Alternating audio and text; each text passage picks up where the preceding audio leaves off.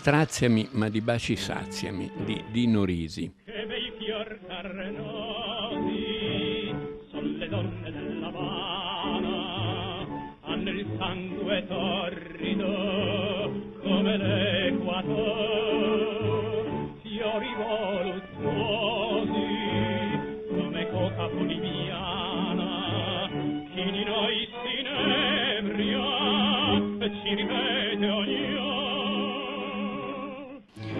Beh, il titolo già è una citazione, una citazione a una canzone degli anni 10 o 20 che si chiamava Creola, Creola dalla bruna aureola, straziami ma di baci saziami, un tango credo. E è una citazione che dà già l'idea di quello che era l'ambizione di Age Scarpelli, sceneggiatori geniali di questo film sceneggiatori geniali in assoluto perché Age e Scarpelli hanno scritto i più bei film di Totò, hanno scritto Guardie e Ladri, hanno lavorato per Monicelli, per Comencini, per Scola, dando a Scola i suoi film migliori, La terrazza, La famiglia, C'eravamo tanto amati, eccetera. E Scola era anche sceneggiatore e veniva anche lui, come Age Scarpelli, dalle riviste umoristiche degli anni di guerra, il Marco Aurelio, il Bertoldo e quelle venute dopo. Age Scarpelli venivano dalle riviste umoristiche e dal teatro di riviste. Avevano, come dire, un repertorio di idee, di battute, di... conoscevano tutti i trucchi del mestiere, insomma, se l'erano fatti col giornalismo comico, umoristico e con il teatro comico e umoristico. Hanno scritto film sublimi, eh, insomma, la loro filmografia è, vabbè, i soliti ignoti, Guardie ladri, Compagni, La grande guerra, L'armata Brancaleone, romanzo popolare, sempre per Monicelli questi, ma anche hanno lavorato per Germi, Sedotta abbandonata, quel capolavoro straordinario che è Signori e Signori.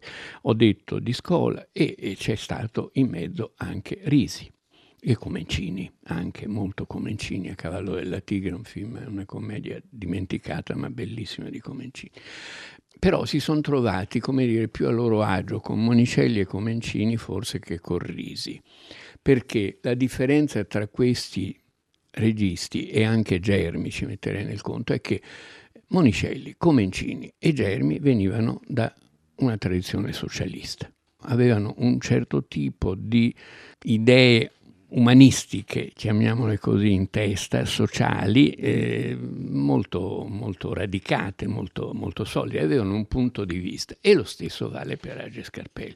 Risi è un caso un po' a parte perché Risi, milanese cinico, era il più, forse uno dei registi più divertenti, più spietati anche nei giudizi, nel, nel, nel rapporto nella vita quotidiana con gli altri, di una estrema simpatia, di una grande simpatia, però confesso, insomma, era rispetto ad Age Scarpelli, era un cinico, era uno che non, non aveva molte, eh, molta simpatia per il genere umano e nei film questo in buona parte traspare, diciamo che il suo alter ego cinematografico vero è il Gasman del sorpasso.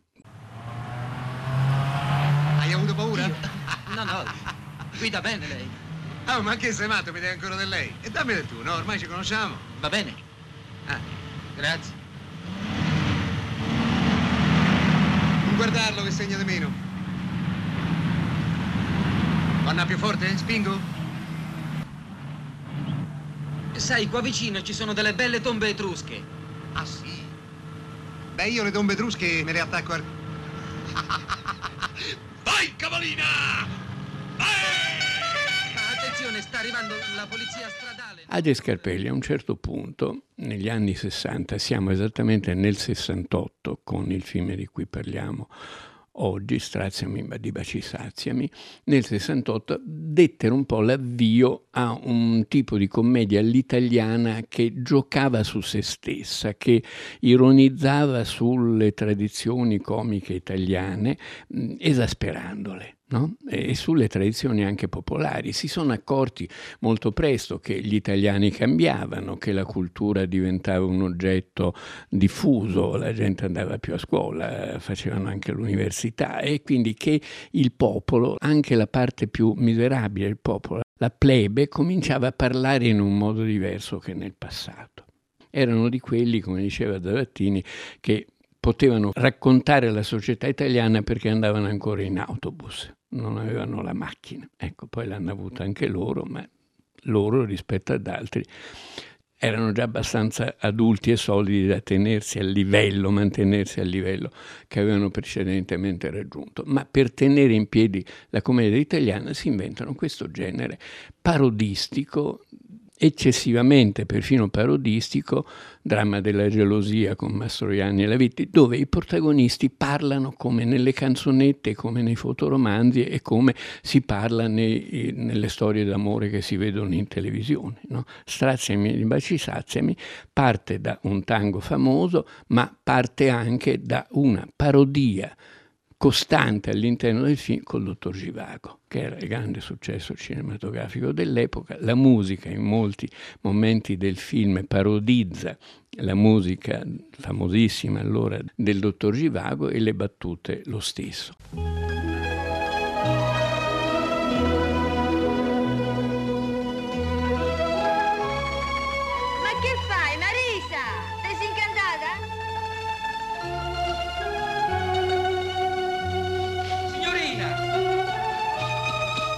Marisa!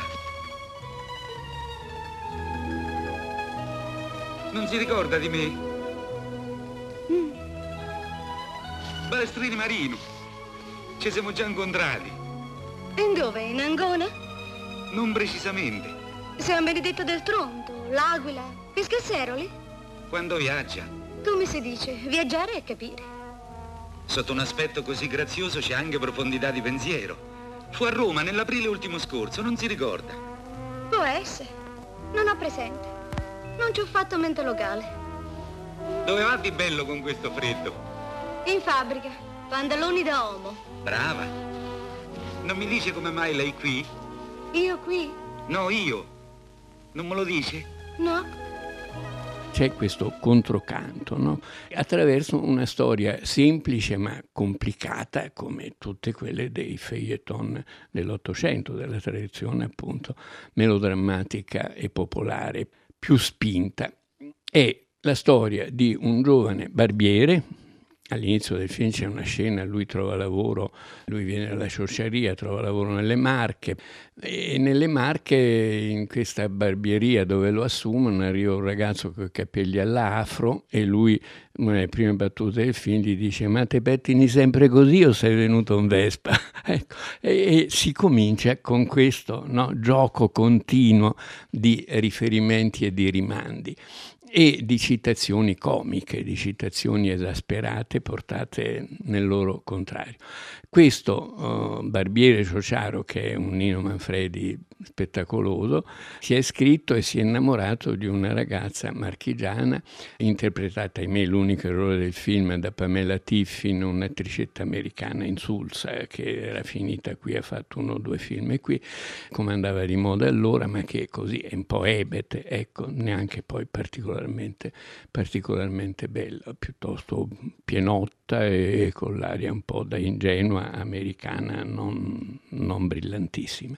Le vicissitudini della trama sono quelle che accostano e separano in continuazione questi due innamorati, no? che parlano tra di loro come nei fumetti stanno guardando un tramonto sotto un albero con davanti il cielo, eccetera, eccetera.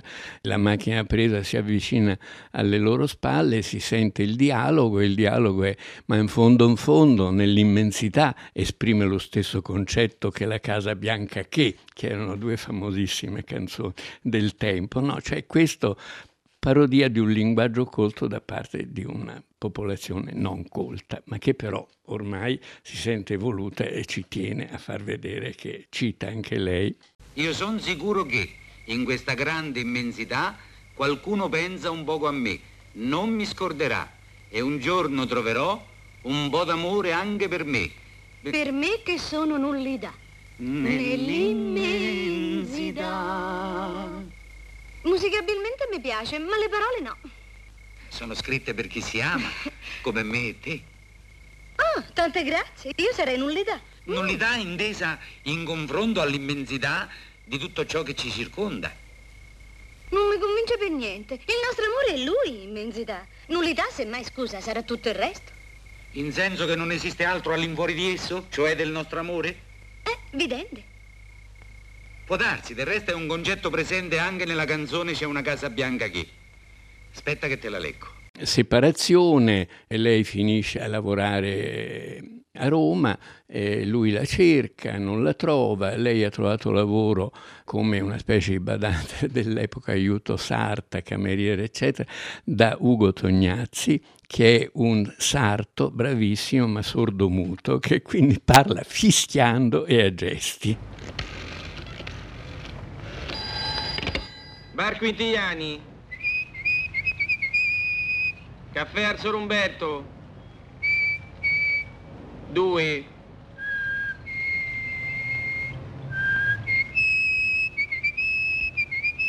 A lui il solito aghe. E de corsa, eh? Vorrei sapere come facevo a capirlo se non avevo fatto il soldato.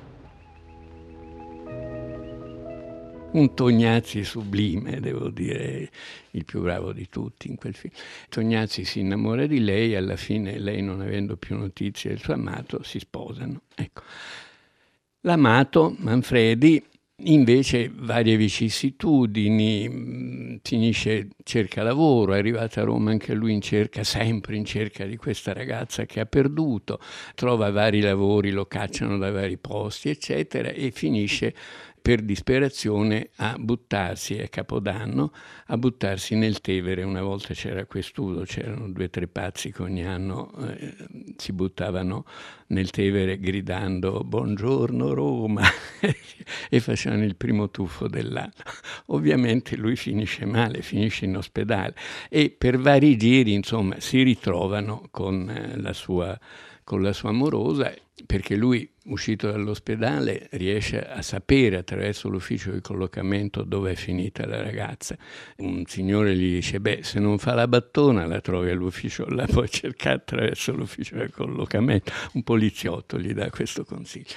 Le telefona e le dice un'altra famosa battuta per noi spettatori dell'epoca, sono tornato ricco e spietato come il conte di Montecristo. Ecco, sempre queste citazioni no, di una certa cultura popolare popolare trasformata nel kitsch del, di quegli anni. E eh, si ritrovano, decidono, pur tremolanti, di far fuori Tognazzi e ammazzarlo, ma naturalmente non ci riescono. Il botto fa sì che shock di Tognazzi, Tognazzi riacquista l'uso delle orecchie e della lingua, quindi guarisce, però siccome aveva fatto un voto, per cui se riacquistava, si faceva frate, si fa frate trappista dove c'è l'obbligo del silenzio no?